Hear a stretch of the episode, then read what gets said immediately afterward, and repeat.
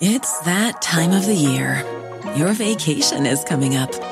You can already hear the beach waves, feel the warm breeze, relax, and think about work. You really, really want it all to work out while you're away. Monday.com gives you and the team that peace of mind. When all work is on one platform and everyone's in sync, things just flow wherever you are. Tap the banner to go to Monday.com.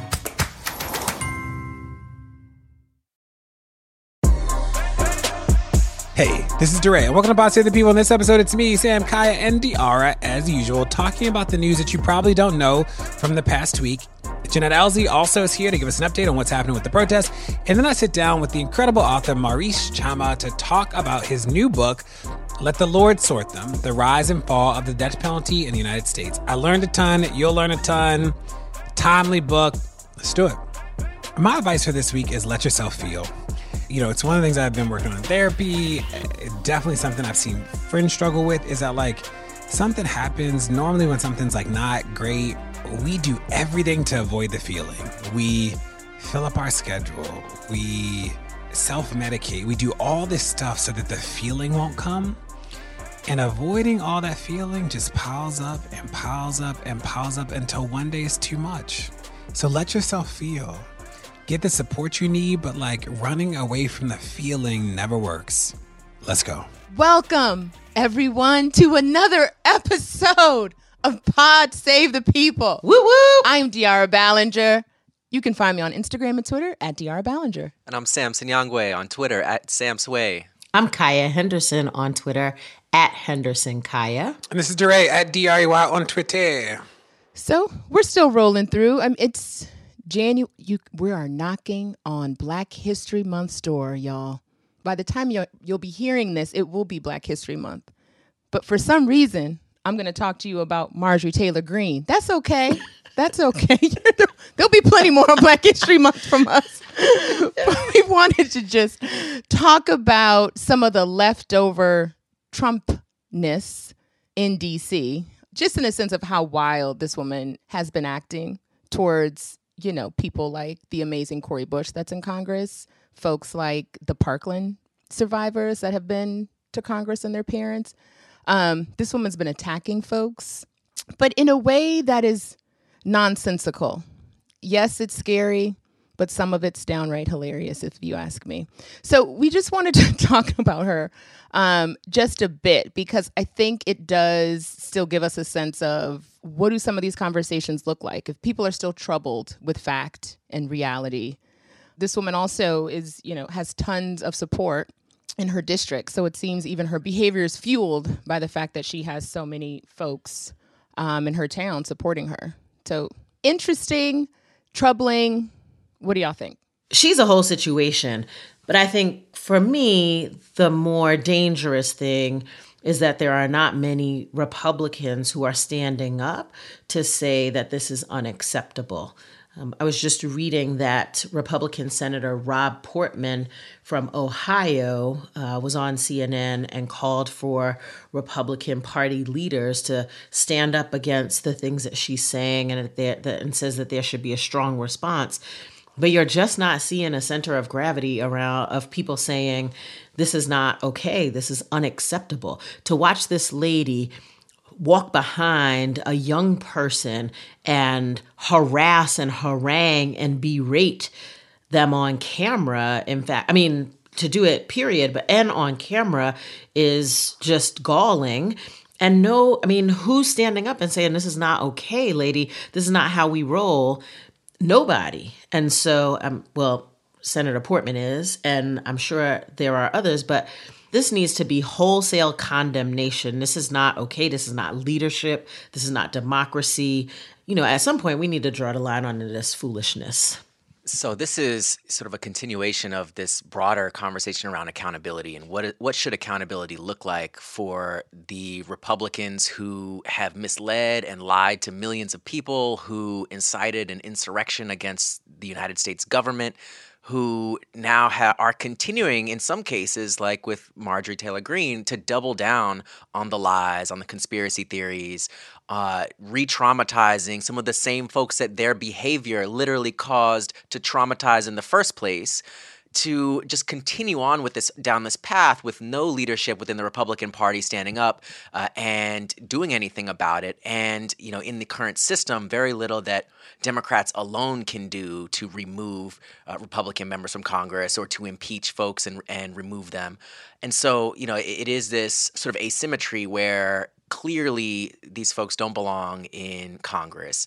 Clearly they have participated in crimes and things that if any one of us did it, like we'd be under the jail. But they're still in Congress and without the Republicans standing up, it's you sort of feel like you know what can really be done outside of waiting until the next election and when you look at the polls it's not looking like her supporters are any less problematic than she is they supported her then like the republican party there it's well known that there are now you know millions of people across the country who buy into this worldview who buy into the conspiracy theories who believe the election was stolen. I think this is a broader question of you know what is the responsibility of a member of congress even if you have constituents that truly believe in some of these wild conspiracy theories who are truly racist at heart we need to have some level of responsibility where those views are not given a platform in the United States government, are not translated into policy, do not become weaponized where they can obstruct and delay the governing agenda of the Biden Harris administration. This is a, a, huge conversation, but we need some level of accountability, and none of that has happened to date. No members of Congress have been expelled from the chamber. Donald Trump has not been convicted yet, um, he hasn't been indicted yet. For all of those who participated in the insurrection, um, and like a crime, crimes against civilians, crimes against Capitol police officers, cri- like egregious crimes that ha- they have yet to be held accountable for. So again, I mean uh, Marjorie Taylor Greene is sort of the tip of the iceberg here um, on this broader issue of accountability, and we still have not seen it. I mean, there have been a few isolated cases of individuals who've been arrested following the Capitol riot and insurrection, but uh, overall, the people who led that insurrection, the people who uh, mobilized and organized and funded and incited that insurrection, have faced no accountability at all. And um, that has to happen now be, before this continues down uh, the ugly road that it's going down. You know, under the Constitution, the House of Representatives they have the power to expel any member with a two thirds vote. It's probably not likely, given that the GOP uh, controls a lot of seats. The Democrats do not have a two thirds majority. But it is important to note that 50 members of the House have signed onto a resolution to be introduced by Democratic Rep. Jimmy Gomez calling for her expulsion from Congress. I think it's important. You know, this just cannot be acceptable in the most important legislative body in the United States. The other thing that is, and this is the ridiculous thing Mike Lee and Chip Roy, Republican uh, Mike Lee from Utah, and then uh, Texas Representative Chip Roy, they are calling for AOC to be censured because AOC tweeted about the GameStop stuff, which was its own thing, and Ted Cruz wrote back fully agree. Like he agreed with her about the GameStop and about Robinhood stopping the trading. And then AOC with the class and poise and just zinger of the best of them goes, I'm happy to work with Republicans on this issue where there's common ground. But you almost had me murdered three weeks ago, so you can sit this one out. Happy to work with almost any other GOP that aren't trying to get me killed. In the meantime, if you want to help, you can resign. oh, and they called for her immediate apology. They said that this was unacceptable, blah, blah, blah. They wrote a whole letter to Pelosi. You come on, you got to miss me with this. This is ridiculous. They wrote a letter to Pelosi that said it has come to my attention that AOC sent out a tweet a few hours ago, blah, blah, blah. It is completely unacceptable behavior for a member of Congress to make this kind of scurrilous charge against another member, blah, blah, blah. I ask you to call on her to immediately apologize and retract our comments. If she does not apologize immediately, we will be forced to find alternative means to condemn the regrettable statement. It's like you already tried to get her killed. I don't know what, what other, other means? means? What other means? Oh my soul. What else? And and while while you're finding other means, can you find other means for Marjorie Taylor Greene too? Let's just do it. But that's the thing, you know, it's a reminder that the work that needs to happen in before the next set of elections, because we have the, you know, we'll have elections again in two years. It's like we gotta unrig the system so that when people vote, it matters. The gerrymandering, all that stuff, we gotta like get the organizing infrastructure better in way more places. Georgia was a great example of how it's possible. So that when we come up, we can knock these people out. Because once we get these these seats, like we'll get it. My news is from CNN Business, which highlights a new report released by the Institute for Policy Studies and Americans for Tax Families, which talks about how the pandemic is worsening America's inequality crisis.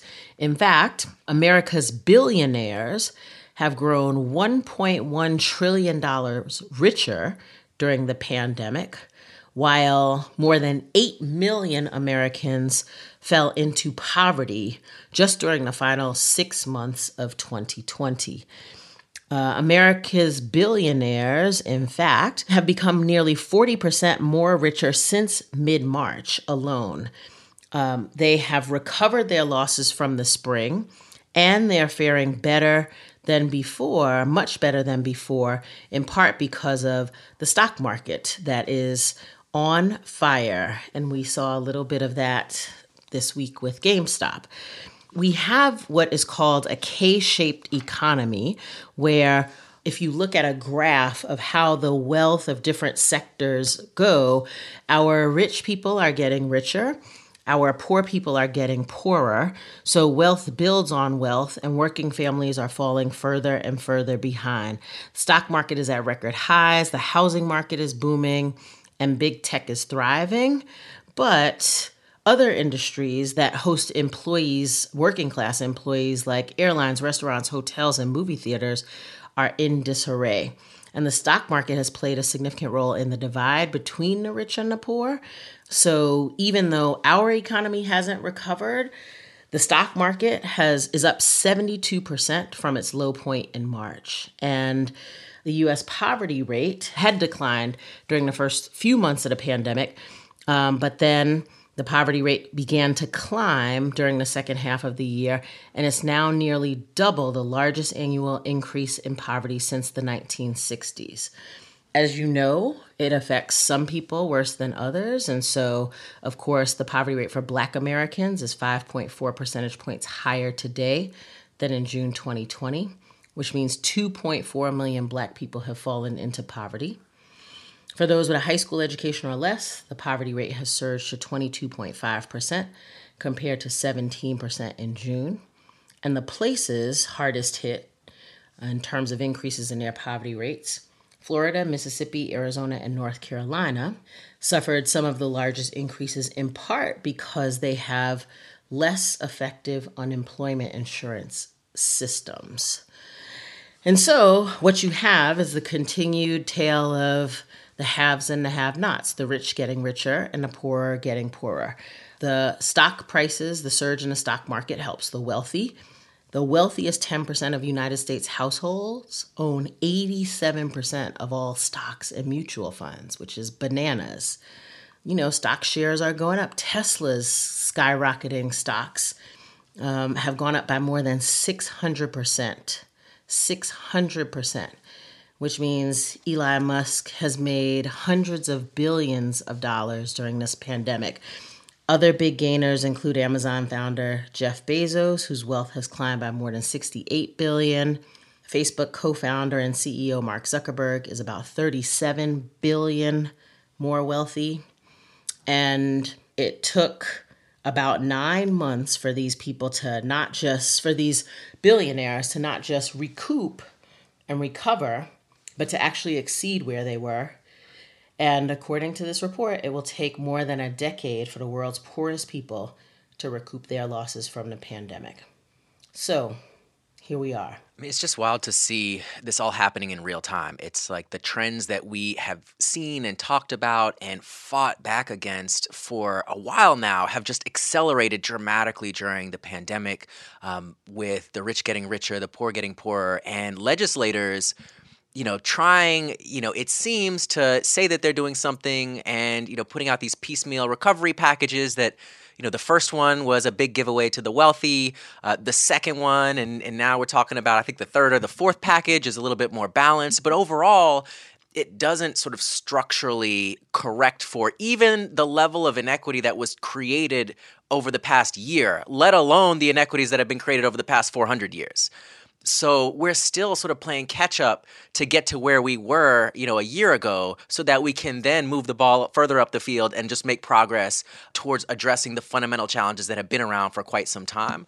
Um, and so that's really frustrating. It's also uh, a reminder that policymakers can and should step up to propose big structural solutions, big structural investments, that some of which we've seen from the Biden Harris administration, um, others which have been sort of individual bills that we've seen here and there from members of Congress. Um, but overall, I mean, you're seeing the billionaires make billions and billions, even trillions of dollars. And at minimum, all of that wealth, all of that additional profit that they've made on the backs of working people over the past year, all of that at minimum should be invested directly into the hands of low income people and working people period, right? And so even talking about like should we raise the tax rate a few percentage points or you know should we uh, put out you know $1200 checks these or $2000 checks or $400 checks on these one-time installments like none of that is at the scale of the trillions and trillions of dollars um, that the wealthy have made just in the past year and they didn't need any of that money in the first place. They were already wealthy, right? So they should have no problem then like giving back all of that extra money to the people, right? And so I think level setting in terms of sort of the expectations of like where we're at, how things are getting worse, and that you know, just recovering from this pandemic alone um, is not going to be enough because we still have to build a society that works, and it sure wasn't working before the pandemic. So I didn't know that according to the Institute for Policy Studies, and Sam, maybe you already knew this, the 400 richest families in America own more wealth than all black households and a quarter of Latino households combined. That is wild. Knuckin' futz. I mean, that's something, right? So, what this made me think of, Kai, when I heard your news, it made me think of Warren's wealth tax. And what she's calling for is an annual two cent tax on every dollar over 50 million of a family's net worth. Under this, billionaires would pay a 6% tax above 1 billion. And it's like that seems reasonable. That just makes sense. Just, yeah, like you're like two, a two cent tax. And like I think this is where we have to just be better storytellers about talking about this stuff simply. You know, when she was challenged on CNBC, somebody was like, you know, people are gonna are gonna move out of the country. And she's like, there is no evidence people are gonna leave the country because of a two cent wealth tax. This is to impact such a small group that will be infinitely wealthy, even with the two cent tax. And I love it. Warren goes, How about a counter argument that's based on fact? And you're like, that it, it is true that the wealthiest people are paying less taxes than everybody. Like, you know, she talks about that the bottom 99% of Americans pay roughly 7% of their total wealth in taxes in 2020 but the top one tenth of 1% paid only 3.2%. I mean, it is, if we were able to talk about this stuff more simply, more people would be outraged because it there is not a world where it makes sense, you know? So that's when I, when I read your thing, I'm like, you know, a billion dollars and a, that's a lot of money. A billion dollars. B billion. That's right? a lot of money. Elon Musk alone made 135 extra billion dollars in this pandemic moment. 155 billion. And you know, you remember during the primary campaign how, you know, Warren's 2 cent tax proposal was really set a standard in terms of like going far in terms of taxing the wealthy and it's 2 cents. You know, like Bernie put out a proposal that was a little bit further and and like there was all this debate over like how many cents on the dollar should it be and it's like, hold on. First of all, all the money that they made, all the additional money and profit they made during the mm-hmm. pandemic while everyone else was suffering, like all of that money should get out of their hands and into the hands of the people. Like all of it, 100%, not 2, like not 5%, not 10, like all of it, right? Like they didn't need more money in the beginning of 2020, so they they don't need this money now, right? So like baseline. And then like moving beyond that, it's like you know, once you're past a billion dollars, do you really need a second billion, a third billion, a fifth billion, a hundredth billion? Like, you don't, right? So, why are we even allowing this to happen? Like, everything past a billion, like, you shouldn't get any of that. It should just get reinvested 100%, not two cents. So, like, that should be the expectation. I feel like people agree with that in general, too. But once this gets translated into policy and compromise, it just gets watered down to the extent that it makes it feel like two cents is really going far when that should be the bare minimum. Mm-hmm. So, my news is from CNN. We're on a CNN kick today. And it talks about a hard hit Latinx community in Washington Heights, hard hit by COVID, some of the highest COVID rates in the city, in New York City. And so essentially, the city set up this whole apparatus at this track and field place in Washington Heights. And the whole premise of the place was to get people in that neighborhood over 65 vaccinated. What has happened is white people from all over New York State and city have taken up all the vaccination appointments. So we saw this. Yeah, I don't remember if we talked about this on the pod. We definitely talked about it like as a group, like on text or whatever, how this happened. This was similar in DC. How in DC all the white folks came from Ward 2 and 3 to Ward 7 and 8 and took up all the all the slots. You know, De Blasio's outraged. How can this happen? Well, what did you think was going to happen when you have a distribution plan that's based off of like going through these websites and portals and you got to have a smartphone and like it's not accessible for folks. Um, and also just in terms of people actually knowing that it's there. Again there's not enough a good enough job done around just getting the word out about you know places where people can be vaccinated as we know, like disparities around who's getting the vaccine is is a, a nationwide problem, going to be a global problem. And a CNN analysis of 14 states found vaccine coverage is twice as high among white people on average than it is among Black and Latino people. So it also found that an average of more than 4% of the white population has received the COVID vaccine, about 2.3 times higher than Black population and 2.6 higher than the Latino population. This is going to be the huge issue, right? And this is, I think initially everybody was like, oh, the problem is that, you know, Black and Latino people, because of the disparities and the racism in the healthcare system, they're not going to want to get the vaccine. That's true. But what is more true and what is going to be more more impactful is that the distribution of this vaccine is such that even if there was a behavioral change where black and brown folks came out in droves to want to get the vaccine, there would be no one for them to get it. Or if there were, it would be inaccessible, essentially. And so we're seeing this not just in New York, and we're seeing it everywhere. New York, though, I think is keeping really good numbers. And I just like was like, hey, let me go look and see what the portal looks like and how hard it a maze it's a maze. So I'm just thinking of people who are over 65, people who are over 80 who need to get this vaccine and are expected to go online to make an appointment and then to get to said appointment and then to go back for a second shot. So I don't know. I just wanted to bring this up because I think this is going to be like this is going to be the issue. It's going to be the thing. And just also learning that like a year from now, if folks if we don't have high numbers of folks that are vaccinated, the majority of the deaths are going to be in black and brown communities. Like communities will be decimated if this vaccine is not given out. The other thing that I've learned about vaccinations is that it's not as simple as your cousin just not wanting to get one because he's not like, I'm not feeling it, so I'm not doing it. If he doesn't get it, chances are, maybe slim chance, but there's a chance that the virus can mutate in him to such a way that the vaccine won't work. And then it won't work for anybody else you know, and I think there's been more and more like on cable news that I've been seeing, just like around these different nuances around the mutations and the vaccines, et cetera. But there's been so little on this distribution plan and how we need to hold the states accountable, but also the Biden administration accountable for saying we're going to give it to the states which is the same thing Donald Trump did. You know, it's uh, it, we're seeing something like this happen all across the country, as you said, De'Ara. I, I was just reading reports coming from LA uh, talking about something similar happening uh, in LA, where predominantly Latino communities uh, were having in the places where you could get a vaccine, um, they were starting to have a, a bunch of white people from outside of those neighborhoods getting in line at the end of the day to try to get access to a vaccine that wasn't intended for them. Right? This is like coming into another area just to get a vaccine that you technically don't qualify for because you're not over 75 or don't have a pre-existing condition or what, what have you. But nevertheless, like we're seeing folks jump to the front of the line to get a vaccine that they're at less risk for, while, as you said, De'Ara, black and brown folks are dying from this.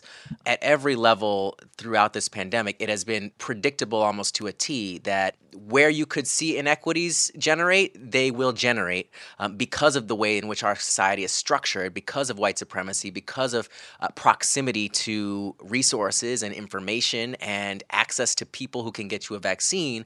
Um, we're seeing that you know these trends are happening in terms of who can get the vaccine. It's happening in terms of who's dying from COVID and who's getting infected, which neighborhoods are most impacted. Um, in that analysis of LA, uh, they did a neighborhood by neighborhood breakdown of the data in terms of COVID case rates and death rates.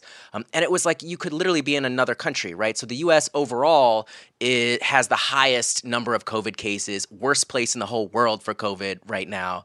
Um, but when you zoom in, even at the city level, just like you see huge disparities in life expectancy and educational outcomes and policing outcomes by zip code, you see those same disparities in COVID case rates. So in Malibu, in you know wealthy Malibu, one in every 42 people has contracted COVID, has tested positive for COVID. Uh, but then if you go to East LA, a predominantly Latino area, um, in Boyle Heights, it's one in every five people. So you're talking about more than eight times higher rates of COVID just you know going from one area of sort of the LA area to the next, um, and so much of that is structured by race. So again, you know, this is devastating. It is sad. It is deadly, um, and it is also like American and predictable, um, like so many of the other outcomes that we've talked about. And you know, this has to be something where you know, access shouldn't require you to go online and fill out this appointment that's really difficult to get and hope to show up at this place at this time. In LA, by the way, the stadium that they, in Dodger Stadium, they're doing um, vaccinations,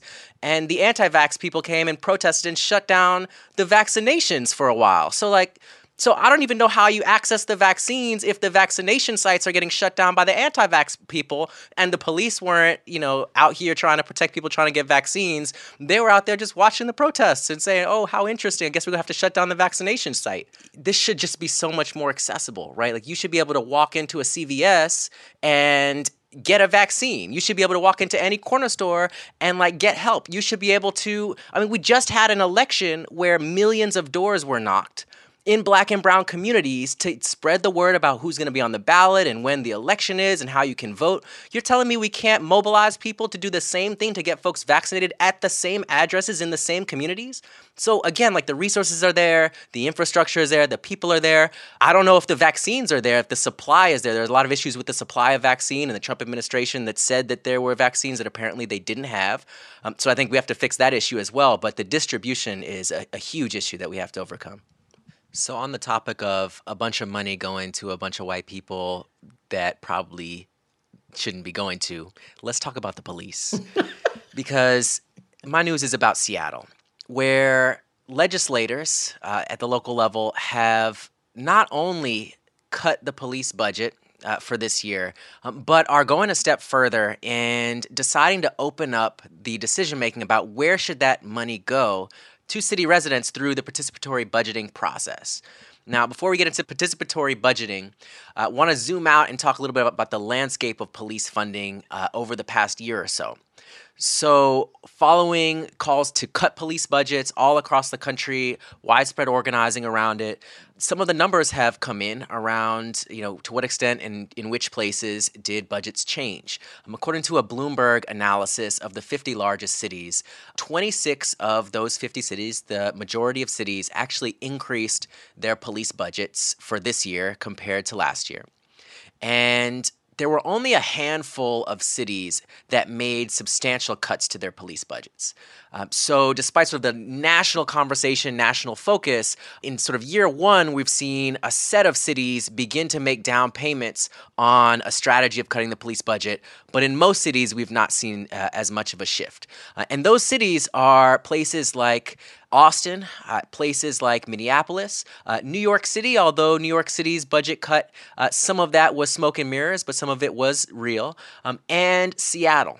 Now, Seattle lawmakers announced that they would cut the police budget by about 18%, which is not as much as uh, local organizers were pushing for. They're pushing for a 50% cut, uh, but an 18% cut ended up happening, made it into the 2021 budget. Um, but what is interesting about that cut is that now the city has to figure out where that money is going to go. Uh, and they're doing this through participatory budgeting, um, which is a process whereby they're working with local organizers throughout the city to survey, both online and in person, residents all across the city and to ask them where that money should be invested and what types of programs, what types of strategies. Um, they're currently developing that sort of outreach strategy right now. Um, but this isn't the only place that has done participatory budgeting. Participatory budgeting was originally started in Brazil a few decades ago uh, and made it to the United States, has been used by a few big cities, including New York City, uh, to manage a few million dollars every single year. Um, and now in Seattle, what they are going to do is put $30 million into that participatory budgeting fund, 12 million of which comes directly from the police department. Another 18 million is cut from a variety of other places in the city budget. And it's going to be up to the people to decide where the money goes. So, um, you know, this is promising. We haven't yet seen how this strategy will be implemented or where the money will end up going. Um, but it is another way of thinking about, you know, how do we actually open up this process so all the money doesn't go to some random white guy who's who came up with a plan that doesn't make sense. So we're going to bring on an expert to the pod to talk about all the immigration stuff. I'll I'll briefly say that Biden uh, had an executive order about private prisons that came up in the past week, which is a good beginning. Uh, remember that it only applies to the DOJ, so it doesn't apply to Homeland Security, which is where ICE is. Now, we think about private prisons in a big picture. Remember that less than 8% of people are incarcerated are incarcerated in a private prison, but 75% of people who are incarcerated by ICE are actually in private facilities. So, like, the one place where, like, the end of private prisons really, really matters is actually ICE. The other thing that I have to remind myself and other people is that the end of private prisons doesn't mean that the people are free it means that they're in a public prison. So, like, you know, we still got work to do. There was this really good explainer in the appeal that says decades of federal policies turned local police on immigrant communities. Here's how Biden can stop it.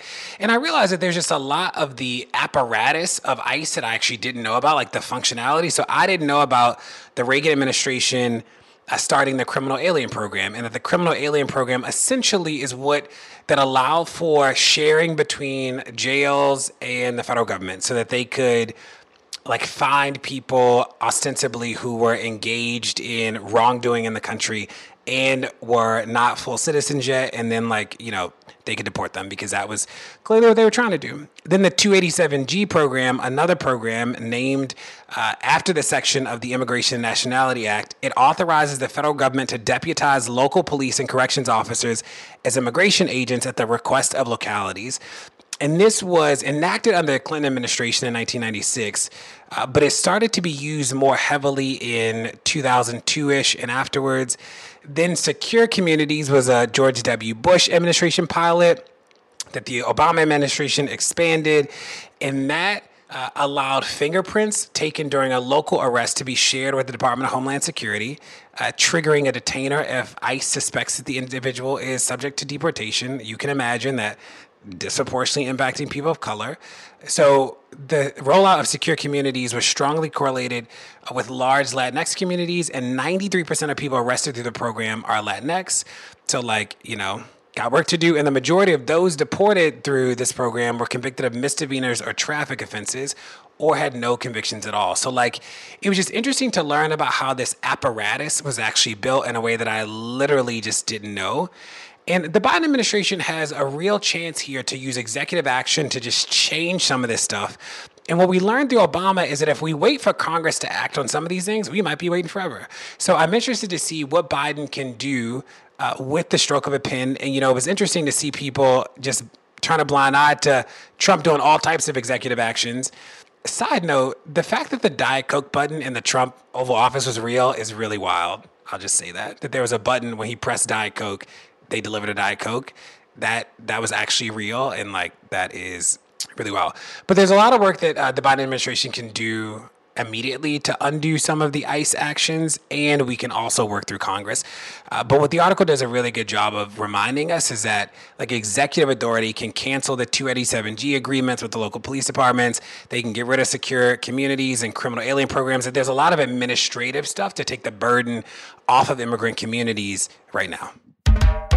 Don't go anywhere. More Pod Save the People is coming. Pod Save the People is brought to you by Factor. Warmer, sunnier days are calling. Fuel up for them with Factor's no prep, no mess meals. Meet your wellness goals in time for summer thanks to the menu of chef crafted meals with options like Calorie Smart, Protein Plus, and Keto. Factor's fresh, never frozen meals are dietitian approved and ready to eat in just two minutes. So no matter how busy you are, you always have time to enjoy nutritious, great tasting meals. With 35 different meals and more than 60 add ons to choose from each week, you'll always have new flavors to explore. You can crush your wellness goals this May with dietitian approved meals and ingredients that you can trust. Make your day delicious from breakfast to dessert. Stay fueled with easy, nutritious options. Treat yourself to restaurant quality meals that feature premium ingredients like filet mignon, shrimp, and blackened salmon. Now, let me tell y'all, they sent me the Factor meals, and it is absolutely true. Two minutes, pop it in a microwave, and it literally is restaurant quality food. So far, my favorites are chicken parmesan. I am a chicken parmesan connoisseur. This stuff is good. It has broccoli and tomatoes, and it is creamy and amazing. Mmm, yum. So easy to throw it in the microwave and have a good meal. I'm saving money. I'm not eating out at restaurants so much. It's healthy. Like I cannot say more about Factor Meals. So if you want to be down with this, head to factormeals.com slash PSTP50 and use code PSTP50 to get 50% off your first box plus 20% off your next month. That's code PSTP50 at factormeals.com slash PSTP50 to get 50% off your first box plus 20% off your next month while your subscription is active. Pod Save the People is brought to you by BetterHelp. Now, whew, y'all, the beginning of this year has just been a lot going on, like from work and family and friends and just, you know, the weather's been awful in New York City and Baltimore.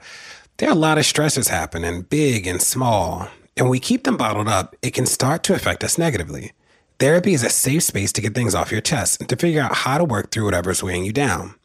If you're thinking of starting therapy, give BetterHelp a try. It's entirely online, designed to be convenient, flexible, and suited to your schedule. Just fill out a brief questionnaire to get matched with a licensed therapist and switch therapists anytime for no additional charge. Get it off your chest with BetterHelp. Visit betterhelp.com slash people today to get 10% off your first month. That's BetterHelp, H-E-L-P dot com slash people. It's that time of the year. Your vacation is coming up. You can already hear the beach waves, feel the warm breeze, relax, and think about work. You really, really want it all to work out while you're away. Monday.com gives you and the team that peace of mind. When all work is on one platform and everyone's in sync, things just flow wherever you are. Tap the banner to go to Monday.com.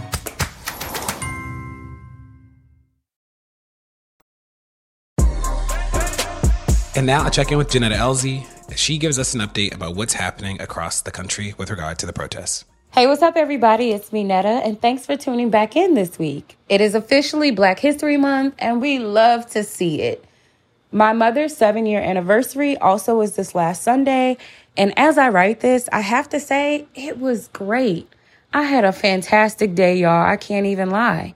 Um, there was no huge emotional outpouring of sadness, just really only happiness. And like, I looked at pictures of her and I did not cry.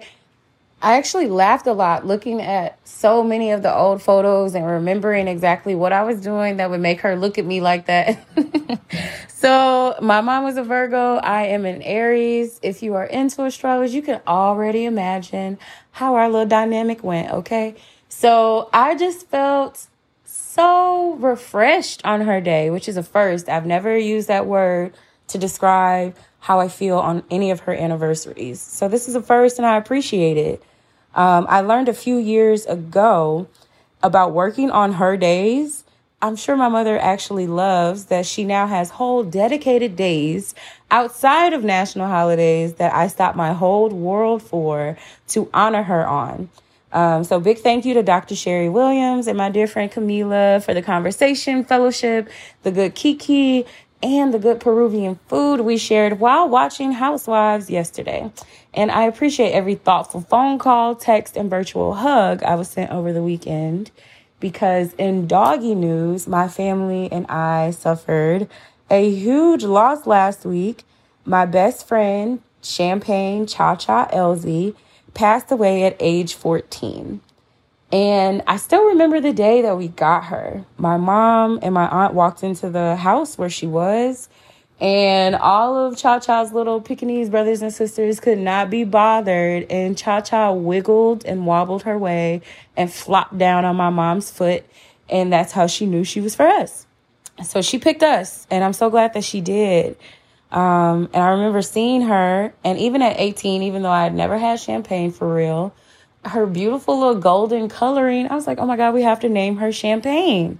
But it also was connected to I watched the Boondocks nonstop my freshman year of college, and there was this character named Cristal. So I was like, oh my God, yes, name this dog Cristal, Champagne, Cha Cha, something. So we named her Champagne, Cha Cha Elzie. Um, Pekingese dogs usually live to be around 15 years old, so I find extreme comfort in knowing we had this amazing little girl who then turned into this spicy, spunky woman. And then our elderly queen, you know, she came to be as she matured and hit 13, 14. She was definitely an elder. Um, and she demanded a different kind of respect around the house. So I'm so happy we got to see her through all these phases of life. And I really appreciate her. I love that our fluffy little girl has left here, and in my heart, I believe she's returned home with her mom, mom. So rest in peace to those two earth sign queens. Cha Cha was a Capricorn and my mother a Virgo. And now let's get into the news. So on today's installment of Racist Police Saying Racist Things, a Georgia police chief and a police officer have resigned after body cam footage revealed that they used the N word and other anti black slurs. The two officers also said that all slaves had to do was work and that neither themselves nor their folks owned slaves. Their six minute rant is now making its rounds on the internet in case you want to go check out this vile word garbage. I guess the body cam footage does come in handy. The two officers were asked to resign by Hamilton City Council. However, some local news stations are reporting that the officer was fired and that the police chief resigned. The distinction is important because it shows clearly where folks who can hold police accountable stand. Either way, keep being bold enough to spew hate on camera and we'll get you out the paint. Let's talk about Congress. The good sis, Representative Cori Bush, is clearly not here for any nonsense. After Representative Marjorie Taylor Greene allegedly berated Bush and her staff in a hallway while not wearing a mask, Cori promptly requested a different office on a different floor. Cori's a Democrat from my home state of Missouri. Marjorie is a Republican from Georgia. Marjorie posted her response on Twitter calling Cori a leader of the St. Louis Black Lives Matter terrorist mob claiming that she was the one who was berated. First of all, see, this is why I do not let up on the media calling any and every black person who is concerned about the humanity of our people a Black Lives Matter protester. Can black folks just not be black and concerned citizens? Can I not just wake up and see something messed up in my community and go outside and decide to do something about it? That's what I did seven years ago in August 2014. And that's what so many other people did. We were not calling ourselves anything other than a resident of the city where we lived, where something messed up happened. Secondly, how many times in life can myself or other black women note that we have experienced violent acts of racism with a dash of misogynoir that equals real life harm, only to be turned into the villain for demanding fair and equal treatment? or just by wanting to have and experience the same peace in our personal space that everyone else has. This is yet another example of the violence, harassment, and gaslighting Black women experience and are exposed to on a daily basis at the workplace, at the grocery store, at a city stoplight. Even in the halls of Congress, Black women cannot find peace. I will give y'all the honor of Googling Miss Marjorie's colorful background on your own. She's a mess. It's a lot of real cool things happening down in Austin, Texas. Like, I really, really have to say, we should all keep our eyes on Austin. Right now, for all the folks who throw fits at the idea of cutting police budgets in order to redistribute dollars to, oh, I don't know, help people in a pandemic, the Austin City Council just approved purchasing a hotel to permanently house people experiencing chronic homelessness. The council unanimously voted to buy a ho- local hotel for around $7 million, making it the third building that the city has bought. A vote on purchasing a fourth hotel is on hold because of four city council members who did not want to purchase two hotels at the same time. Roughly $100 million of the police department's $434 million budget is being redistributed to community services. This is defunding the police in action, and it's improving the quality of life for constituents and citizens in that city. That's top notch.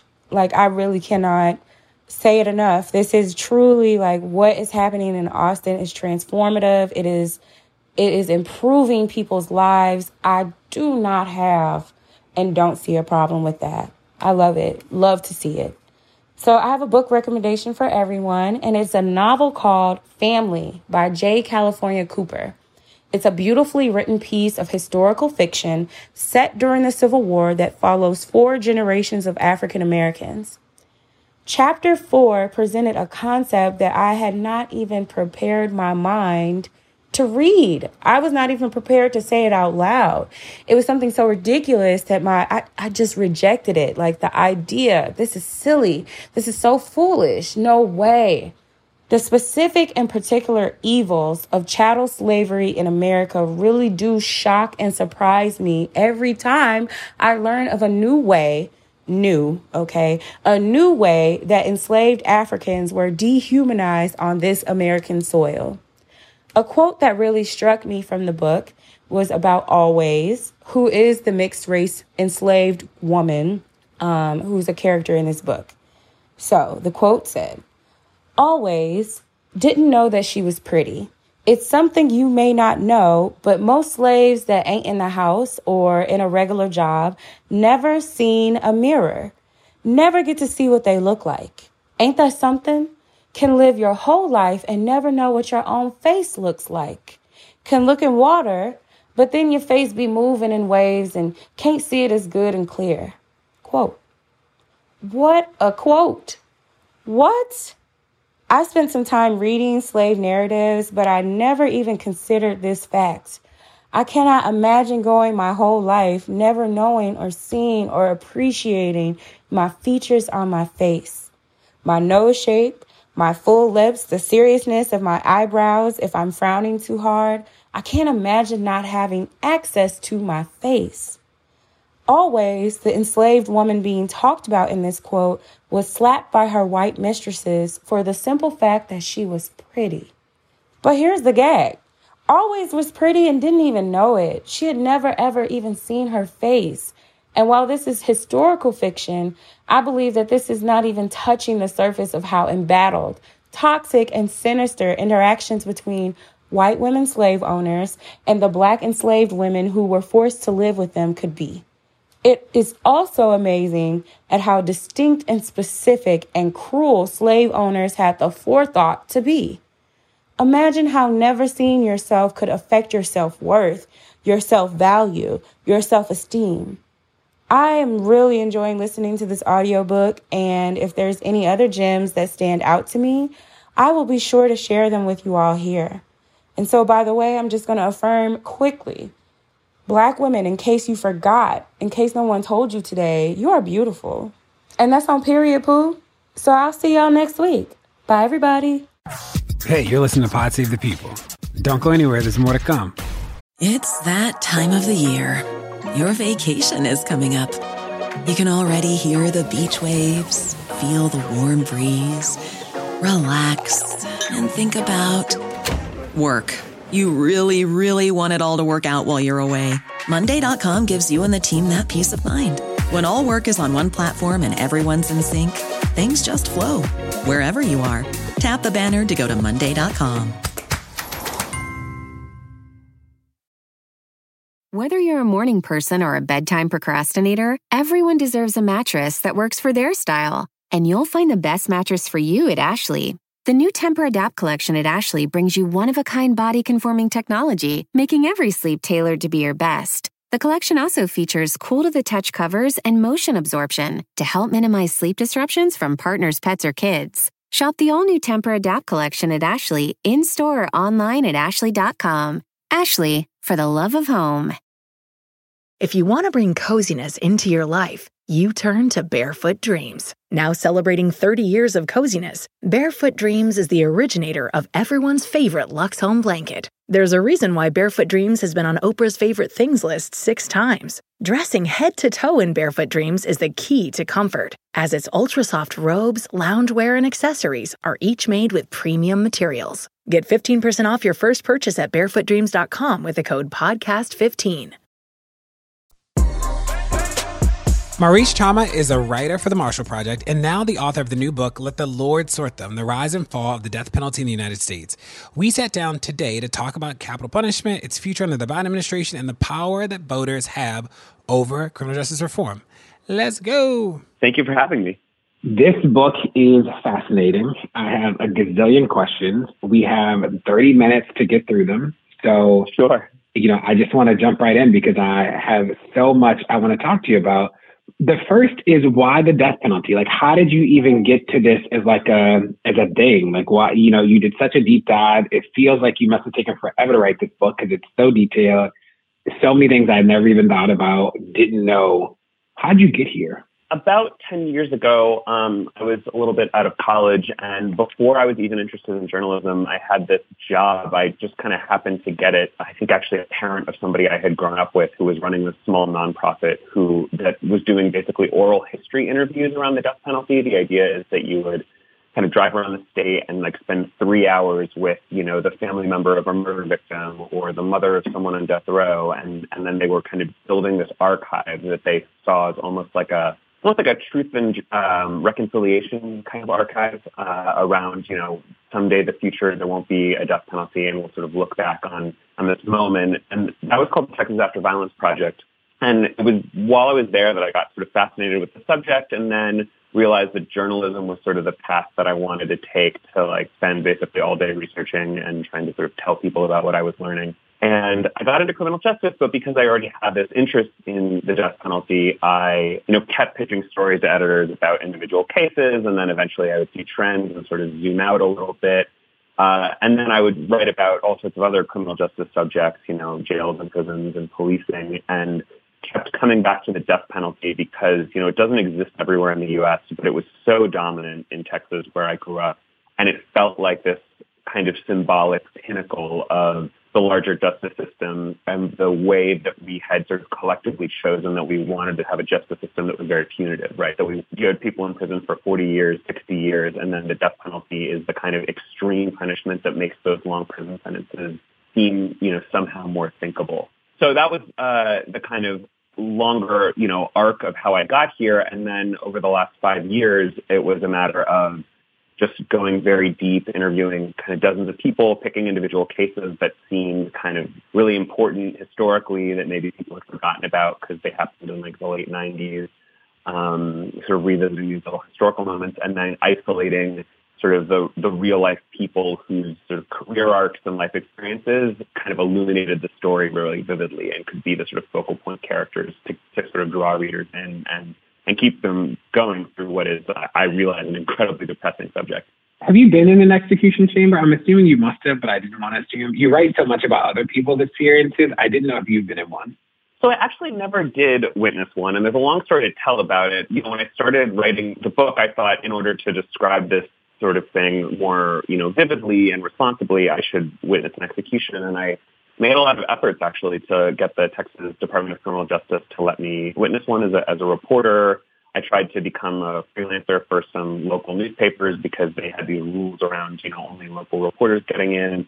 Eventually, they just sort of kept coming up with reasons I couldn't go, and I gave up. But at the same time, a few defense lawyers were telling me, no, don't do it. Like, you know, the whole point of your book and your research is to sort of reduce the amount of trauma in the world. And there you go, throwing yourself into becoming traumatized by it. So now I've had, I'm in this funny position, right? You're right. I've interviewed like dozens of people about what it's like and try to describe it very, very closely. uh, but I've never seen one myself. Yeah, I was. I actually was asking, have you been in an execution chamber? Like, have you actually ever been in the space? Oh. Because I was in the, I was in the Angola. I mean, that answer was great. I wanted to know that, but I, I went to Angola and I was in their execution room, um, which mm-hmm. is pink because Barbara Walters did an interview in there, and they just never like it, the white was too bright for the cameras, and I was like, wow, what a world we live in.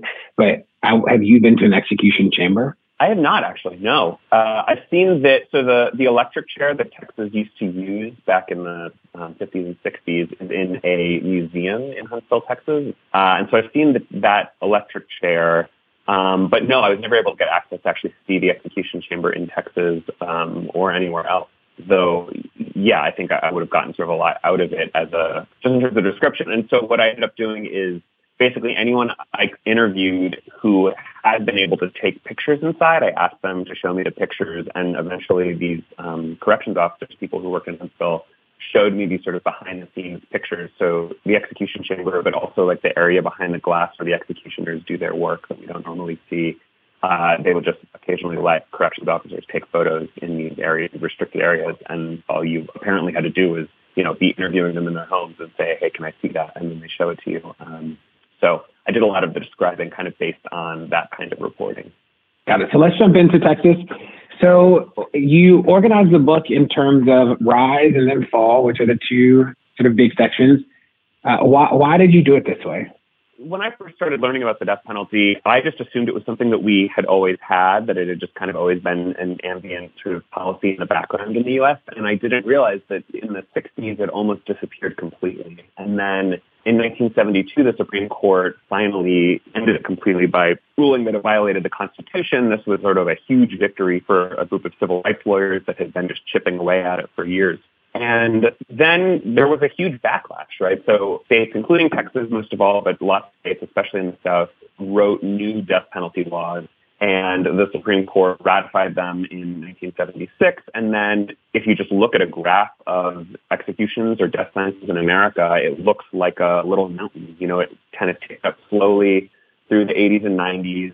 Around the year 2000, it peaked uh, with almost 100 executions that year across the country. And then Ever since then, it has been in decline uh, to today, where there are still executions, and of course, the Trump administration pushed through a sort of huge, unprecedented number of federal executions over the course of a few months.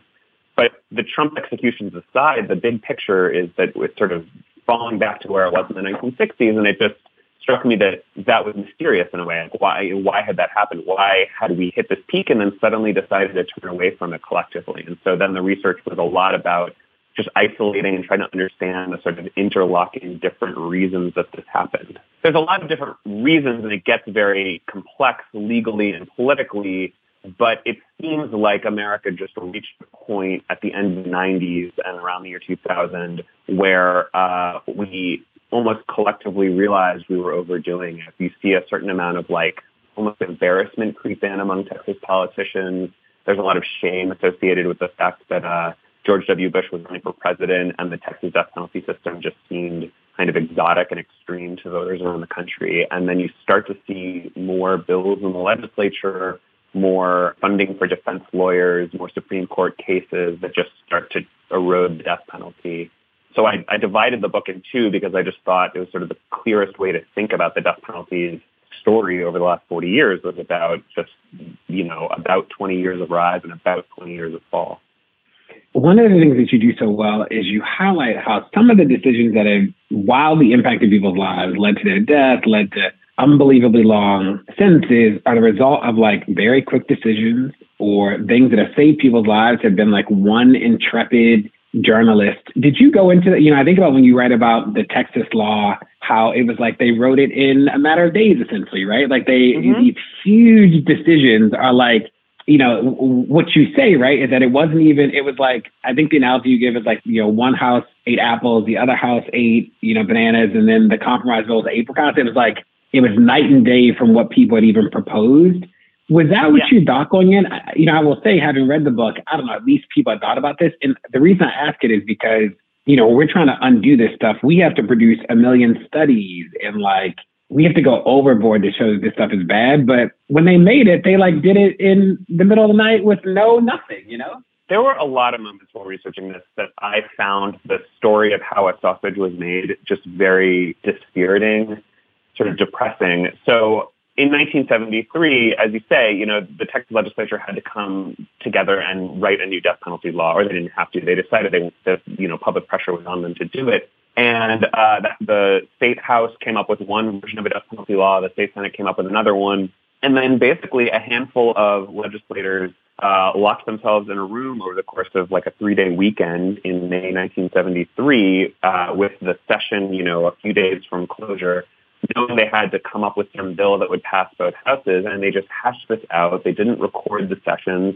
Uh, one defense lawyer from the era who had some input earlier on told me that he basically threw his hands in the air and said, you know, you people are crazy. I don't want to deal with this anymore. So they mostly relied on prosecutors to give them advice. And everyone was just kind of grabbing at straws and guessing what kind of bill would A, pass the Supreme Court and B, uh, you know, meaningfully uh, allow juries to decide who was the worst of the worst. And the question they came up with was that the defendant who's facing the death penalty, in order to go to death row, you know, the jury would have to find that he's going to be dangerous in the future, which means, you know, they've had to predict the future. And precisely, you know, over the next 30, 40 years, you have psychologists coming in and making, you know, saying, can you really sort of, based on somebody's prior criminal history, make, you know, actual predictions of predilection to future violence? No, you can't, but we need to do a study with the, you know, 200 people on death row. Or, you know, you have Supreme Court cases where small armies of, of really, really smart lawyers sort of pick over the, the arcane wording of this bill and debate it. And, and I had, you know, my entry point as a reporter was knowing about the law in the present. And so I sort of had this curiosity about, you know, how did future dangerousness, as it's called, uh, come to be such a big part of the Texas law. And given how much scholarly and legal and just sort of professional uh, work had gone into sort of picking over these these lines of text, to say nothing about the effect on actual people's lives in terms of who goes to death row, who gets executed. I mean, the implications for people's lives are, are massive.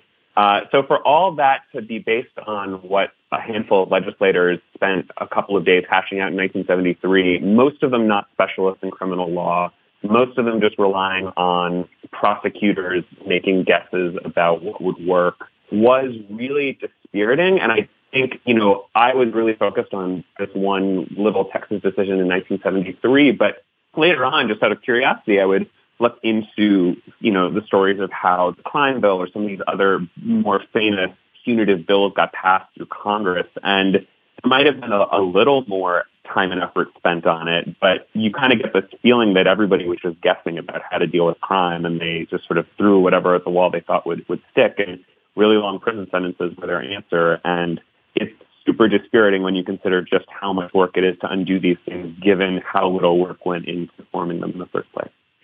It's also sort of wild, you know, you, you cover a set of stories where it was the reporter who like, for whatever reason, took it upon themselves to retrace the evidence or to did, that, did you go into this thinking that it would be like some people's lives would hinge on like a young reporter asking a million questions? And it's like well why didn't the system actually produce that in the first place yeah, I mean, it, there was a catch-22 whenever I would interview defense lawyers where, you know, a lot of them actually, defense lawyers, journalists, a lot of the people who would, had played a really heroic role in individual cases and whose stories sort of, as a reporter, as the writer, me coming in, sort of seemed like really exciting stories to tell. Oftentimes, I would actually be surprised that a defense lawyer in particular would be sort of uncomfortable with being in the spotlight because they wouldn't want a reader to think that you have to be a sort of, you know, young, hotshot, obsessive genius to unravel one of these cases. That the system itself should actually provide that level of care to make sure that the people who are getting punished are actually guilty of the crimes or that they really deserve it. I had a lot of conversations with defense lawyers actually about the movie and the book Just Mercy and Bryan Stevenson and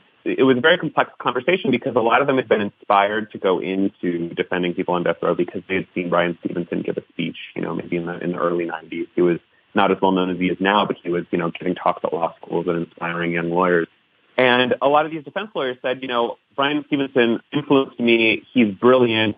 I also am worried that people will think that you have to be Bryan Stevenson to defend people on death row right? That uh, in order to give justice to people accused of the worst crimes, in order to find out who's truly innocent on death row and get juries and judges to think sympathetically about the traumas in their lives, et cetera, that you have to sort of be a sort of once in a generation civil rights hero when we also want people to understand that it's just a matter of sort of doing the legwork, right? That there should be systems in place that allow for everyone in death row to get this level of care and defense so that we feel like the system we have, you know, makes any sense at all. So through the research, you know, there's a lot of like interviewing people and, and but but some of the most sort of personally satisfying moments were these sort of more complex conversations that I would get into, where I would get to see like the sort of ambivalence and the kind of internal mental struggles that people would have as they go about doing what from the outside can look like really sort of simple hero story work. I love it. What do you think are some of the misconceptions about the death penalty that you sort of address? One thing that I, you know, I will say that I thought was interesting was the sort of tension. There was some stuff around the, the clemency and parole boards that I thought was interesting. Mm-hmm. Uh, there was some stuff around the life without parole and the tension between the death penalty folks and the life without parole. But I'd love to know, you know, because there are a lot of listeners who only know the death penalty from what they see on the news, or they might know Trump's recent decisions around the death row as like their latest information. How can we help people think better about this who are not experts? Well, I think a key part is just the very simple story that the death penalty has been disappearing for many years and is on its way out. And on the one hand, we might say, you know, there's plenty of people who still support the death penalty and think that this is a problem other people who celebrate this as a victory. But I think that in order to have it be meaningful, uh, we sort of have to think about what it means for the future of the kind of wider criminal justice system and not think about the death penalty sort of in isolation from the rest of mass incarceration. I think a really key point about the death penalty that people need to understand is that we often talk about individual cases, but we really think about the death penalty in this, as this big abstract concept. You know, when Gallup or some of these other pollsters go ask people what they think of the death penalty, they ask about it in the abstract. They say, do you think the death penalty should be the punishment for murder? And people answer the question not thinking about any particular murder, or maybe they think about the worst murder they've ever heard of, or who knows, you know, what's in their minds when they answer that question. But the, the death penalty isn't an abstraction. It actually just plays out in, you know, hundreds of individual cases. And from the outside, the sort of first thing you tend to learn about these cases is how awful the crime is. The fact that somebody committed, you know, multiple killings, was a serial killer, or in the case of, you know, Lisa Montgomery, one of the executions under Trump, uh, she uh, murdered a pregnant woman and, and made off with a fetus. It's just these like stomach churning, horrible crimes that are very hard to listen to and think about. And our, and our gut reaction is, oh my God, that person deserves punishment or retribution. And then you, you know, dig a little bit deeper into the case, you read what the defense lawyers filed in the case, and you find out, oh, there's actually this whole other story about the trauma that this person has undergone. You know, in Lisa Montgomery's case, she was sexually abused repeatedly as a child. She had severe mental illness. She had brain injuries. And so you have this very complex picture of somebody who committed an act of violence, having been the victim of violence themselves over and over and over again. And the more you look into who's on death row, the more that kind of story repeats itself over and over again. And so I think one lesson for me and a way I often talk about the death penalty or try to get people to think about the death penalty differently is to move away from this kind of big, heady philosophical abstraction of like, do some people deserve to die for what they've done? which is easy to answer yes to, but doesn't really force you into the hard questions. And, kind of, I think it's important to shift the conversation over to the kind of real life cases and real life dilemmas about who these people actually are and the kinds of trauma that actually then produces the further violence that we're seeking to punish this is also an area where I think some of the lessons from the world of the death penalty could kind of apply much more broadly as we seek to unwind mass incarceration. Um, you know, if somebody's in prison for 40 or 60 years, it's often because originally what they did caused a jury or a judge to sort of rear back in horror and just say this person needs to, to go away forever but they aren't thinking about the kind of underlying social policy forces that shaped this person into someone who uh, committed a, a, really terrible crime. The 10 years of sort of research and, and interviewing and writing for this book have kind of like trained my brain into a new place where when I hear about a terrible murder, my first thought now still might be, wow, that's so awful. How could someone do that? But my second thought is, oh, like what produced that, right? Was it, you know, some history of mental illness? Like, was it some long, you know, line of traumatic experiences for that person? What in the world produced that rather than like what evil in the brain of this murderer produced that, right? So I, I it's sort of the more you do this work and the more you think about it, the more you kind of train your brain to ask a different set of questions when you hear about something awful. Do you really think it's going out? I know you write about it, and you know, in the in the fall section. Yeah, so you what you said before was like, you know, it's it's on its way out, and I'm like, do you yeah. think it's on its way out? Like, is it? Is, uh, do you actually like? Is it on its way out, or is it just like? Do you think it's going to go to a really low level, or it'll be, or when you say on its way out, you really mean it'll be politically untenable? You know? I've wrestled with this a lot. Like, will the death penalty really disappear? And when people have asked me to predict what happens five or ten years from now, I always like caveat it a lot because I think just so much about the world is surprising. I mean, when I first pitched this book uh, to publishers, they were asking me questions about President Hillary Clinton and what she would do about the death penalty, right? So the world changes really radically and we can't predict it. But I can envision a situation, and I think we're on the way to it, where the death penalty continues to exist, but it really only shows up for these rare and sort of extreme crimes like mass shootings, like the Dylann Roof case or the Boston Marathon bombing, where the kind of public response is still so kind of viscerally angry that still will be a death penalty system, but it'll feel very rare and almost kind of irrelevant to people's lives in a way. Um, and I think that you'll also have a situation where, you know, maybe people are still sentenced to death, but there's virtually no executions. I think that's another way to think about it. Already in states like um, California and Pennsylvania, uh, there's death row. There's many people on death row who are sentenced to death, but the state has no political will and no sort of practical mechanism for actually carrying out executions. I mean, California dismantled their execution chamber. So in order to bring back executions, you have to get in, you know, a very pro-death penalty governor who not only supports the death penalty, but is committed to it in a really big way. And yes, Donald Trump was that president and did what he did.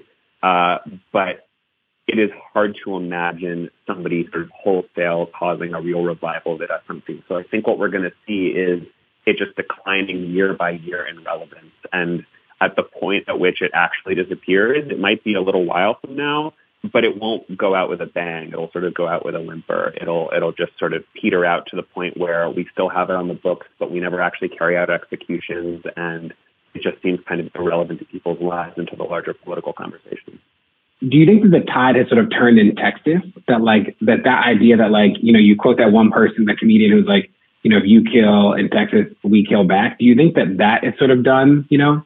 No, uh, I don't. I mean, I think that Texas has a very strong sense of self that's tied to a sort of um, forceful retribution that's kind of tied to a mythology of the Old West. You know, this idea that we hang horse thieves, right? And I write in the book a lot about how I think that this is a smokescreen for the way that the death penalty is more connected to the history of, you know, Jim Crow and lynching in the South. Texas is the place where that smokescreen is, I think, kind of the strongest because we have this sort of Western heritage. I think the Western heritage in Texas continues to play a pretty big role in allowing people to respond to crime with a sense of a knee-jerk, you know, eye for an eye, you know, sense of justice but I think that it's changing and it's changing fairly quickly. And you, when you add in the kind of um, practical problems for the death penalty, the fact that it's very expensive, the fact that many small towns are giving up on it because they can't afford to execute people anymore.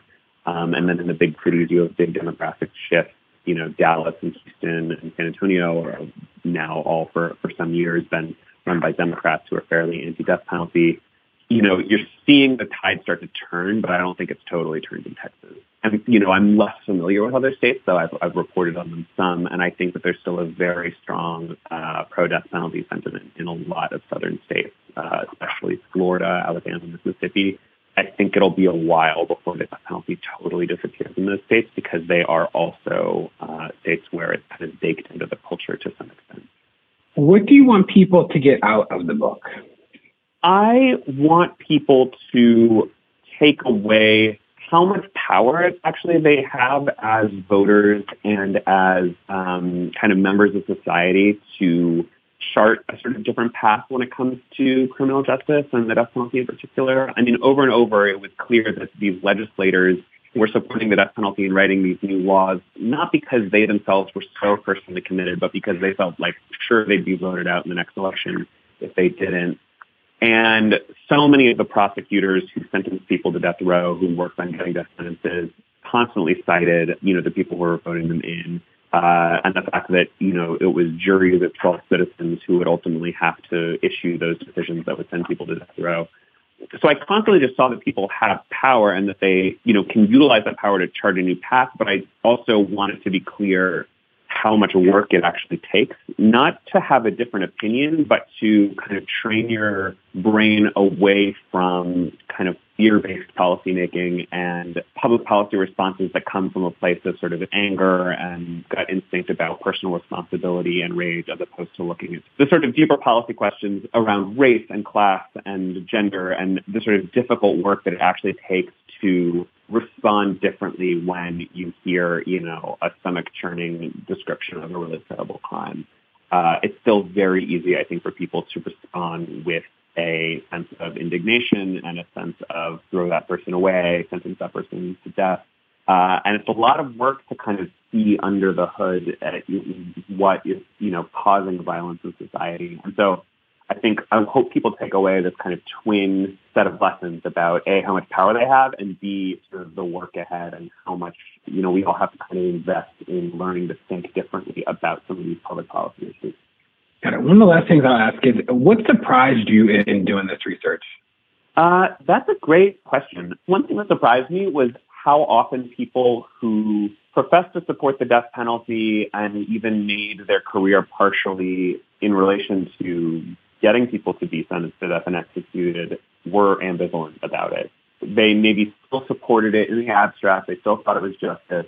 But when they had to be the person to make the argument to the jury, this man needs to go to death row, or when they did the work of carrying out a natural execution, you know, I talked to a bunch of um, members of what's called the tie down team in Texas who actually carry out these executions I was surprised at how ambivalent everybody was and also how open they were about that ambivalence with a, you know, journalist who, you know, I mean, I had to build trust with some of these sources, but at first I could imagine in their minds they're thinking, um, you know, he's going to make me out to be bloodthirsty. And I didn't want to do that, but I had to kind of um, make the case to them that I wasn't going to do that. And then once I got sort of deeper into interviewing some prosecutors, executioners, members of juries who had voted for the death penalty, I was just surprised how often they were open about their regrets and second thoughts and ambivalence about sentencing people to death. And so it gave me this sense that yes, many Americans support the death penalty, but then when they're kind of confronted with it up close,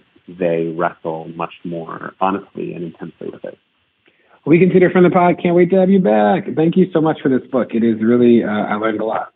Thank you so much, Ray. I really appreciate it. Well, that's it. Thanks so much for tuning in to Pod Save the People this week. Tell your friends to check it out. Make sure to rate it wherever you get your podcast, whether it's Apple Podcasts or somewhere else. And we'll see you next week. Pod Save the People is a production of Crooked Media. It's produced by Brock Wilbur and mixed by Bill Lance. Our executive producers, Jessica Cordova Kramer and myself. Special thanks to our weekly contributors, Kaya Henderson, De'Ara Balenger, and Samuel Sinyangwe, and our special contributor, Johnetta Elzie.